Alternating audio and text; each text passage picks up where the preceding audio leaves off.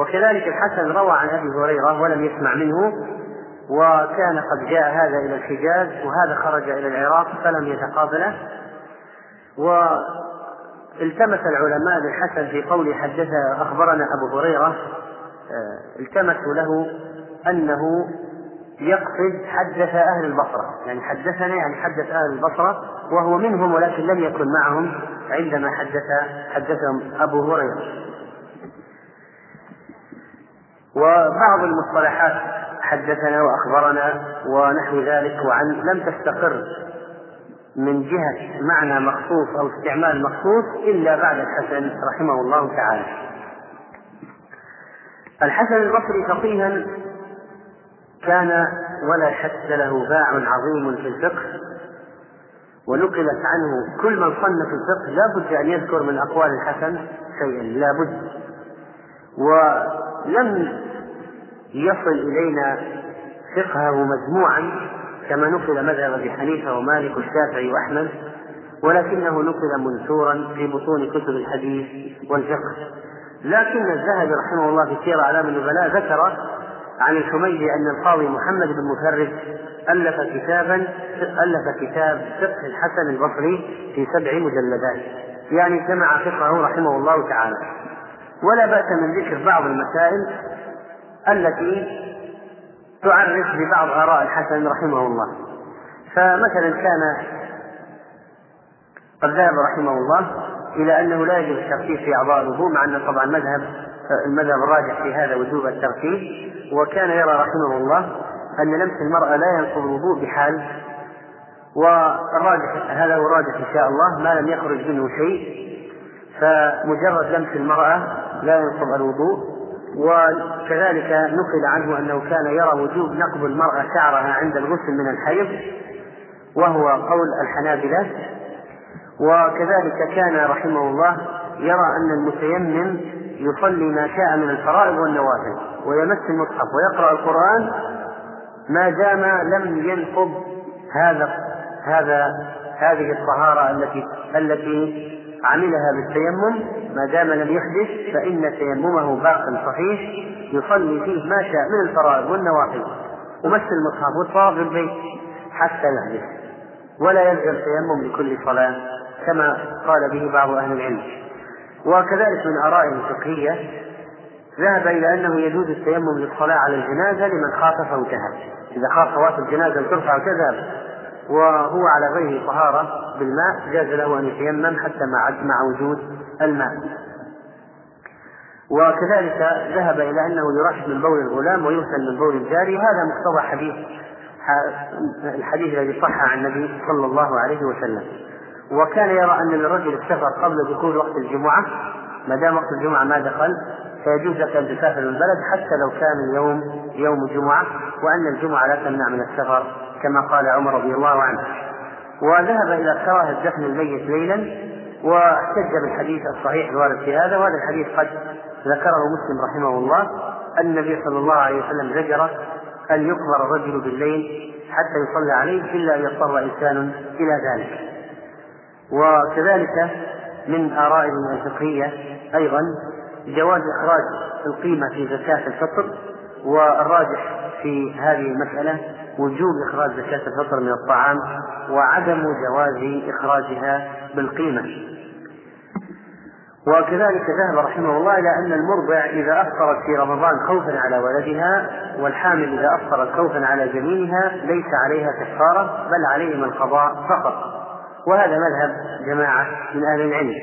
المرضع والحامل ليس عليهما إلا القضاء أما الكفارة فليس عليهما كفارة. ما دامتا قد أفطرتا لهذا العذر فهما أشبه بالمريض. وذكر أيضا من آراء رحمه الله عدم جواز بيع العربون والراجح جواز البيع بيع العربون أو بيع العربون وهو أن يدفع إلى البائع جزءا من الثمن إذا أخذ إذا إذا اشترى ويحتسب من الثمن وإذا ألغى البيع وغير ما عقده فإن العربون يذهب عليه. والحديث الوارد في النهي عن بيع العربون حديث ضعيف فلذلك المسألة باقية على الأصل في جواز بيع في جواز هذا البيع.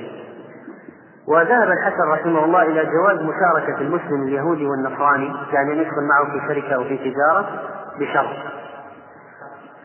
أن لا يخلو اليهودي والنصراني بالمال دونه يعني دون المسلم. ويكون المسلم هو الذي يلي المال. خشية العمل بالربا لأنه لو ترك لو تركت الشركة تجارة الشركة أو التجارة باليهودي أو النصراني يمكن أن أن يعمل بالحرام وأن يأخذ الربا. فإذا كانت الإدارة للمسلم أو له الإشراف عليه فإنه لا بأس أن يشارك الكافر في التجارة. وفي مسألة إذا قال خذ المال مضاربة ولم يسمي للعامل شيئا من الربح فما نصيب العامل. واحد أعطى شخصا مالا. قال تاجر به اتجر به. هذه شركة مضاربة المال من شخص والجهد العمل من شخص آخر. ولم يحدد له نسبة. فذهب رحمه الله إلى أن الربح بينهما مناصفة إذا لم يحدد نسبة وحصلت التجارة وحصلت أرباح الربح بينهما مناصفة وذهب رحمه الله إلى جواز تأجير المستأجر للعين بأكثر مما استأجر به.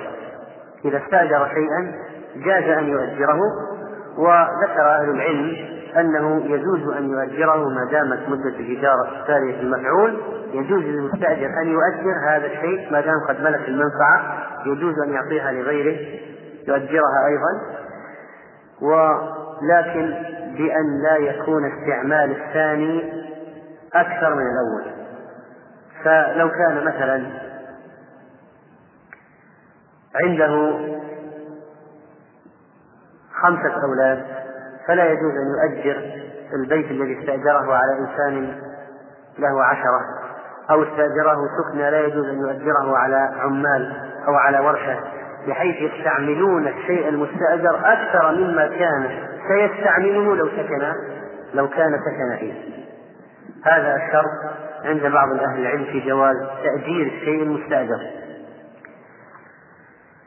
وكذلك فإن الحسن البصري رحمه الله كان يرى بأن الخلع يعد طلقة وذهب عدد من أهل العلم إلى أنه يعتبر فسخا ولا يعتبر طلاقا. وذهب رحمه الله إلى وقوع طلاق السكران وأن السكران يتحمل الطلاق وهذا رأي جمهور أهل العلم. وذهب شيخ الإسلام ابن تيمية وابن القيم وغيرهم وغيرهما إلى أن طلاق السكران لا يقع ويوجد في الطرف يوجد طرف بريء للزوجة في الموضوع وهو لا يدري عن تصرفاته والمسألة فيها كلام قوي وهذا رأيه رحمه الله. ثم رأى أيضا في مسألة صيام شهرين متتابعين إذا كان على الإنسان كفارة كفارة الظهار فإن مثلا فإن السفر المبيح للفطر لا يقطع التتابع. فلو شرع في الصيام شهرين ثم سافر سفرا طبيعيا لم يقصد منه تحايلا سافر سفرا مشروعا فإنه يفطر في هذا السفر وإفطاره لا يقطع التتابع. وكذلك أفتى رحمه الله بأن الزوج إذا أعثر بالنفقة كان للزوجة الخيار. في أن تصبر عليه أو تطلب من الحاكم التفريق بينها وبين زوجها. وكذلك ذهب إلى أنه لا فرق بين الرجال والنساء في وجوب القتل بالردة فإذا ارتدت المرأة تقتل مثل ما يقتل الرجل. وأن الاستتابة مستحبة وليست بواجبة. وفي الأطعمة باب الأطعمة ذهب رحمه الله إلى تحريم أكل لحم القرد وتحريم بيعه. قال ابن عبد البر لا أعلم بين علماء المسلمين خلافا أن القرد لا يؤكل ولا يجوز بيعه. وهو مسخ فيكون من الخبائث المحرمة. بعض العلماء ذهبوا إلى جواز بيع القرد قالوا لأنه ينتفع منه فيمسك الشمعة ويحفظ الأمتعة لأنه يقبل التعليم. يعني يمكن تدريبه على حراسة حفظ الأمتعة يقبل التعليم فأباحوا بيعه. وفي العقيقة ذهب الحسن رحمه الله إلى وجوبها وهو الذي روى حديث العقيقة عن سمرة رضي الله عنه وذهب جمهور أهل العلم إلى استحباب العقيقة وعدم وجوبها. وذهب الحسن رحمه الله إلى عدم وجوب الكفارة في يمين الغموس إذا حلف إذا إذا حلف يمينا كاذبة غموسا سميت غموسا لأنها تغوي صاحبة النار فإنه ليس عليه كفارة لأن أعظم من أن تكفر يمين الغموس. وليس إلا التوبة. وذهب بعض أهل العلم كالشافعي رحمه الله إلى أنه تجب الكفارة حتى في اليمين الغموس إذا حلف كاذبا. وأيضا رأى جواز إخراج الكفارة قبل الحنث باليمين يعني إذا أراد أن يحنث في يمينه حلف على شيء وأراد أن يخالف فإنه يجوز أن يكفر قبل أن يحنث وفعله صحيح. وكذلك كان يرى أن المريض الذي عنده الماء ولا يجد من يناوله الماء أنه يتيمم.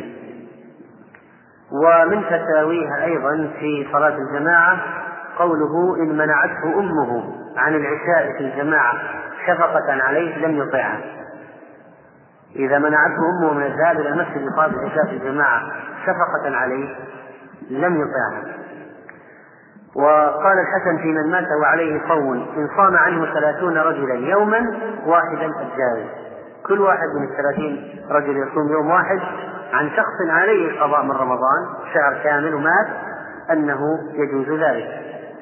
وأيضا قال من فتاويه من تكفل عن ميت دينا فليس له أن يرجع.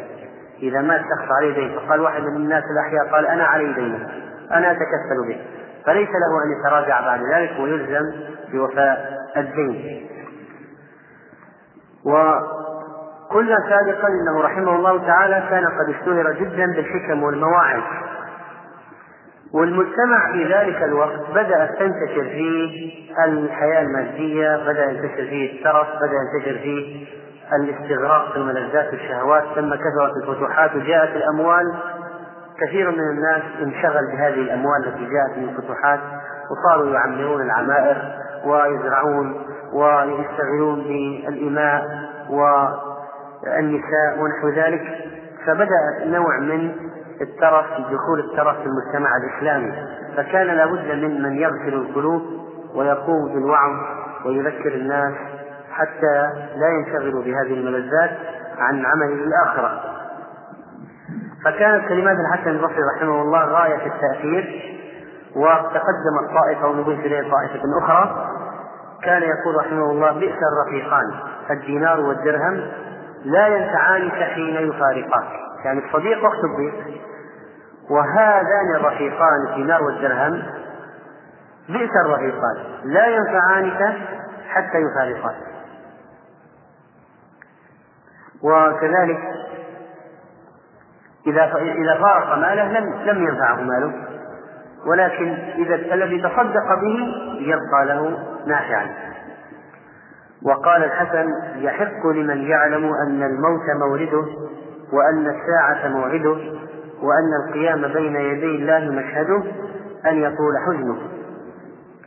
وقال رحمه الله تعالى يا ابن آدم عملك عملك فإنما هو لحمك ودمك.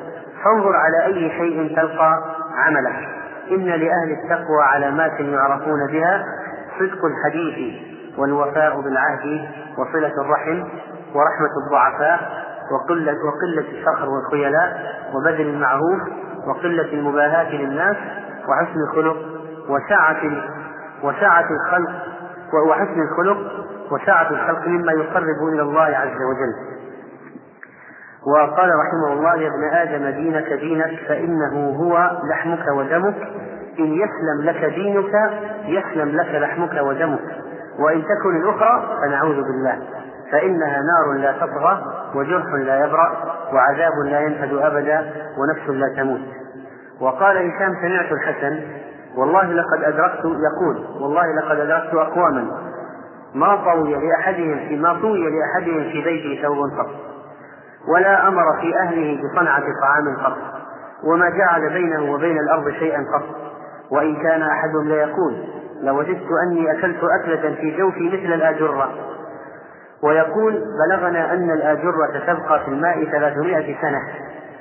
ولقد أدركت أقواما إن كان أحدهم ليرث المال العظيم وإنه لمجهود شديد الجهل فيقول لأخيه يا أخي إني قد علمت أن ذا ميراث وهو حلال ولكني أخاف أن يفسد علي قلبي وعملي فهو لك لا حاجة لي فيه. فلا يرجع منه شيئا أبدا وإنه مجهود شديد الجهل شديد الجوع شديد الحاجة يرث مالا عظيما ويعطيه لغيره.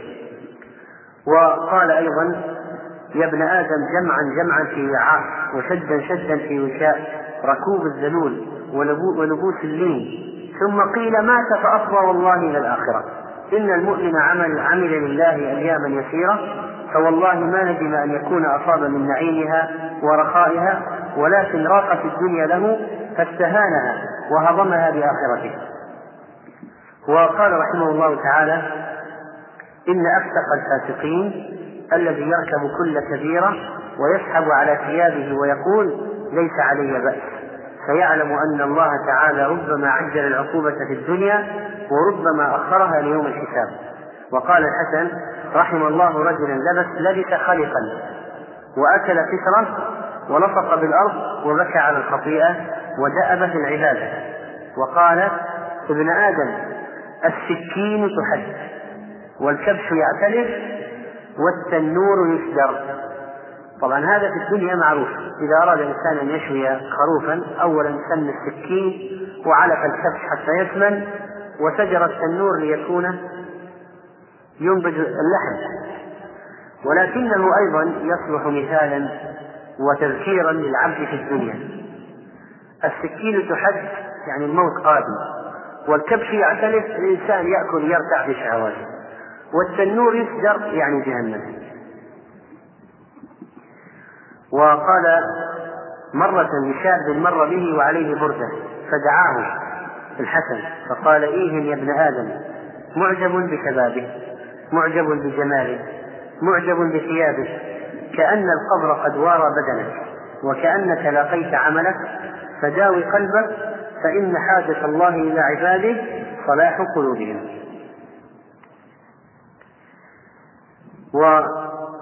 وسمع الحسن رجلا يشكو عليه إلى آخر.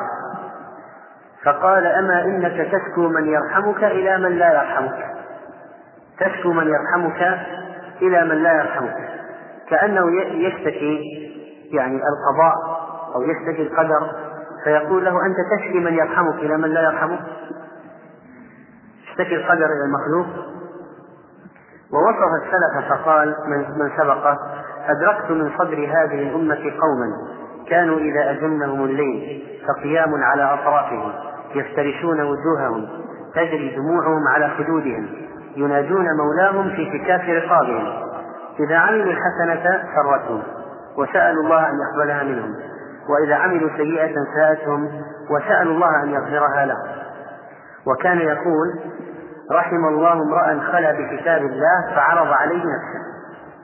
عرض نفسه على القرآن وقارن فإن وافقه حمد ربه وسأله الزيادة من فضله. وإن خالفه اعتقب وأناب ورجع من قريب. رحم الله رجلا وعظ أخاه وأهله. فقال يا أهلي صلاتكم صلاتكم زكاتكم زكاتكم جيرانكم جيرانكم إخوانكم إخوانكم مساكنكم مساكنكم لعل الله يرحمكم. فإن الله تبارك وتعالى أثنى على عبد من عباده فقال وكان يأمر أهله بالصلاة والزكاة وكان عند ربه مرضيا يا ابن آدم كيف تكون مسلما ولم يسلم منك جارك؟ وكيف تكون مؤمنا ولم يأمنك الناس؟ وقال الحسن رحمه الله حاكيا إخلاص السلف كان الرجل يتعبد عشرين سنة لا يشعر به دار وأحدهم يصلي ليلة أو بعض ليلة فيصبح وقد استقال على ذلك. يقارن يعقد مقارنة يقول من مضى كان الواحد منهم يصلي عشرين يعبد الله عشرين سنة جاره لا يحس أنه قام الليل ولا أنه كان يعبد. واليوم واحد يصلي ليلة أو بعض ليلة وتراه قد استقال على ذلك. وإن كان القوم ليجتمعون فيتذاكرون. مجموعة يجلسون يذكرون الله تعالى ويقرؤون كتاب الله. فتجيء الرجل عبرته فتجيء الرجل عبرته الدمع يسبقه فيردها ما استطاع. يعني حتى لا يظهر امام الناس أنه خاشع متاثر فإن غلب قام عنه حتى لا يكون يظهر التأثر أمامه أو يظهر عليه التأثر وهو أمامه. وعاد الحسن رحمه الله عليلا قد شفي من علة مريضا فأراد أن يعظه فقال أيها الرجل إن الله قد ذكرك فاذكره وقد أقالك فاشكره. ثم قال الحسن إنما المرض ضربة صوت من ملك كريم فإما أن يكون العليل بعد المرض فرسا جوادا وإما أن يكون حمارا عثورا عقورا. فالمرض هذه ضربة صوت على الدابة. وهذا ضربة الصوت. إما أن تنفع في الدابة فتجعلها تجري وتعدي وإما أن لا تكون الدابة مما ينتفع بالضرب فتكون عثورة عقورة. ولذلك شبهه شبه بهذا. العبد إذا أصابه المرض إما أنه يتعظ ويجعل إلى الله حثيثا بعد المرض يحمد الله أن شفاه منه وإلا فإن المرض لن ينفعه ولن لن ينفعه ولن يزيده إلا غفلة. وقال المؤمن في الدنيا كالغريب لا ينافس في غيرها ولا يدفع ولا يدفع من ذلها للناس حال وله حال. الناس منه في راحة ونفسه منه في شغل. وقال أيضا في الإنفاق في سبيل الله من أيقن بالخلف جاد بالعطية. إذا أيقنت أن كل ما ستنفقه أنه س... أنك ستعوض. كل شيء تنفقه معوض مخلوف عليه فإنك ستجود من أيقن بالخلف بالخلف جاد بالعطية وقال الحسن للمغيرة التميمي إن من خوفك إن من خوفك حتى تلقى الأمن خير لك ممن أمنك حتى تلقى الخوف.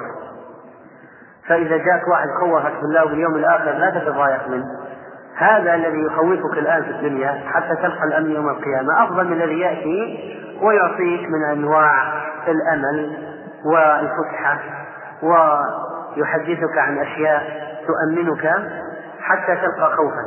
صحيح أنك في الدنيا تسر به والجلوس إليه وكلام من كلامه ولكن ما الخير إذا كنت في الآخرة ستلقى الخوف؟ وقال كان من كان قبلكم. كان من كان قبلكم. أرق منكم قلوبا وأصفق ثيابا ثيابهم أسمى ما عندهم ثياب ناعمة ثياب سميكة ولكن قلوب رقيقة. وأنتم أرق ثيابا وأصفق منهم قلوبا. وأنتم يقول لجيله ومن معه بالعكس. ثيابكم رقيقة لينة طريق لينة ولكن القلوب صفيقة. قال الحسن أيضا في الآداب في كلامه في الأدب في الطعام اثنتا عشرة خصلة. أربع فريضة وأربع سنة وأربع أدب. أما الفريضة فالتسمية يعني واجبة. واستطابة الأصل لابد أن يكون الطعام حلالا. والرضا بالموجود والشكر على النعمة. هذه أربع واجبات وأما السنة فالجلوس على رجل اليمنى يعني نصب اليمنى والجلوس والأكل من بين يدي الآكل يعني يأكل مما يليه ولا يتعدى إلى ما يلي غيره. وتناول الطعام بثلاثة أصابع بثلاثة أصابع اليد اليمنى. طبعا هذا إذا كان مما يؤكل كالثريد مما يؤكل بثلاث أصابع. أما المرض يشرب شربا ولعق الأصابع لعق الأصابع من السنة. وأما الأدب فغسل اليد قبل الطعام وبعده وتصغير اللقم وإجازة المضغ وصرف البصر عن وجوه الآكلين. فليس من الأدب أن ينظر إلى وجوه الآكلين وهم يأكلون أثناء الطعام. الحسن البصري رحمه الله له أخبار وله مناقشات وله لقاءات حصلت مع بعض الناس ومواعظ وجهها إلى بعض الأشخاص منهم الخلفاء منهم من كان خليفة أو أميرا كما فعل مع عمر بن عبد العزيز رحمه الله. وكان بعض الناس يأتيه ليعظه مما اشتهر عنه من الوعظ. كان الواحد إذا حس غفلة أو قسوة أو أراد أن يزيد إيمانه جاء إلى الحسن. يقول عمرو بن ميمون بن مهران خرجت بأبي أقوده في بعض في بعض سكك البصرة فمررت بجدول فلم يستطع الشيخ يتخطاه. لم يستطع أن يتخطى الجدول هذا. فاضطجعت له فمر على ظهري. ثم قمت. فأخذت بيده. ثم دفعنا إلى منزل الحسن.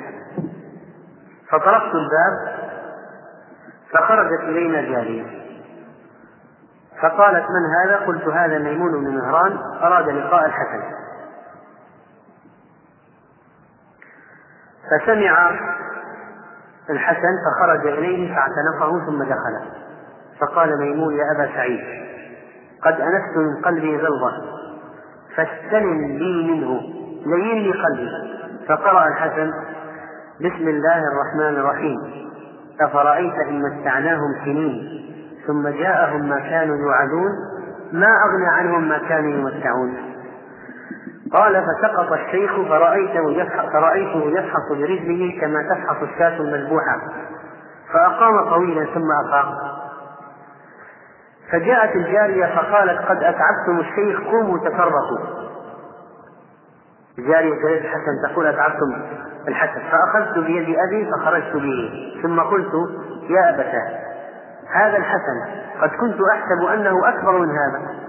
قال فوكزني في صدري وكزة ثم قال يا بني لقد قرأ علينا آية لو فهمتها بقلبك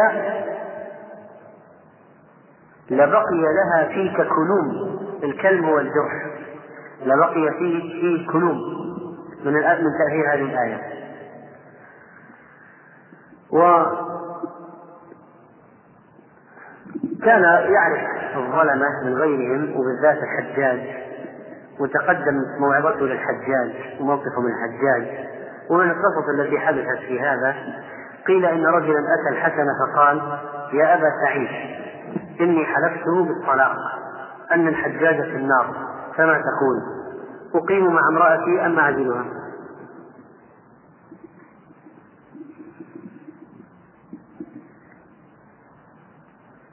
حلف بالطلاق أن الحجاج في النار.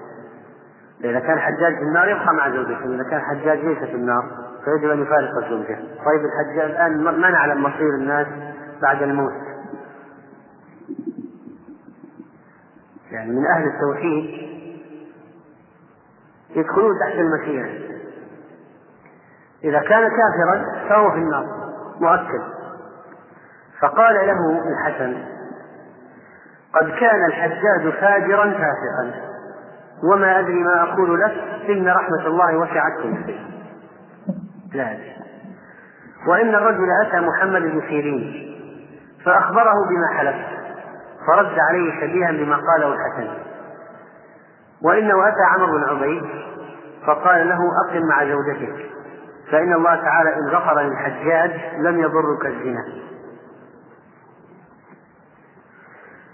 وطبعا بطبيعة الحال عقد الزواج إذا كان صحيحا فهو باق يعني لو واحد طلق طلاقا مشكوك في وقوعه قال عبارة فيها شك وقوع الطلاق مشكوك فيه والنكاح أصلا صحيح.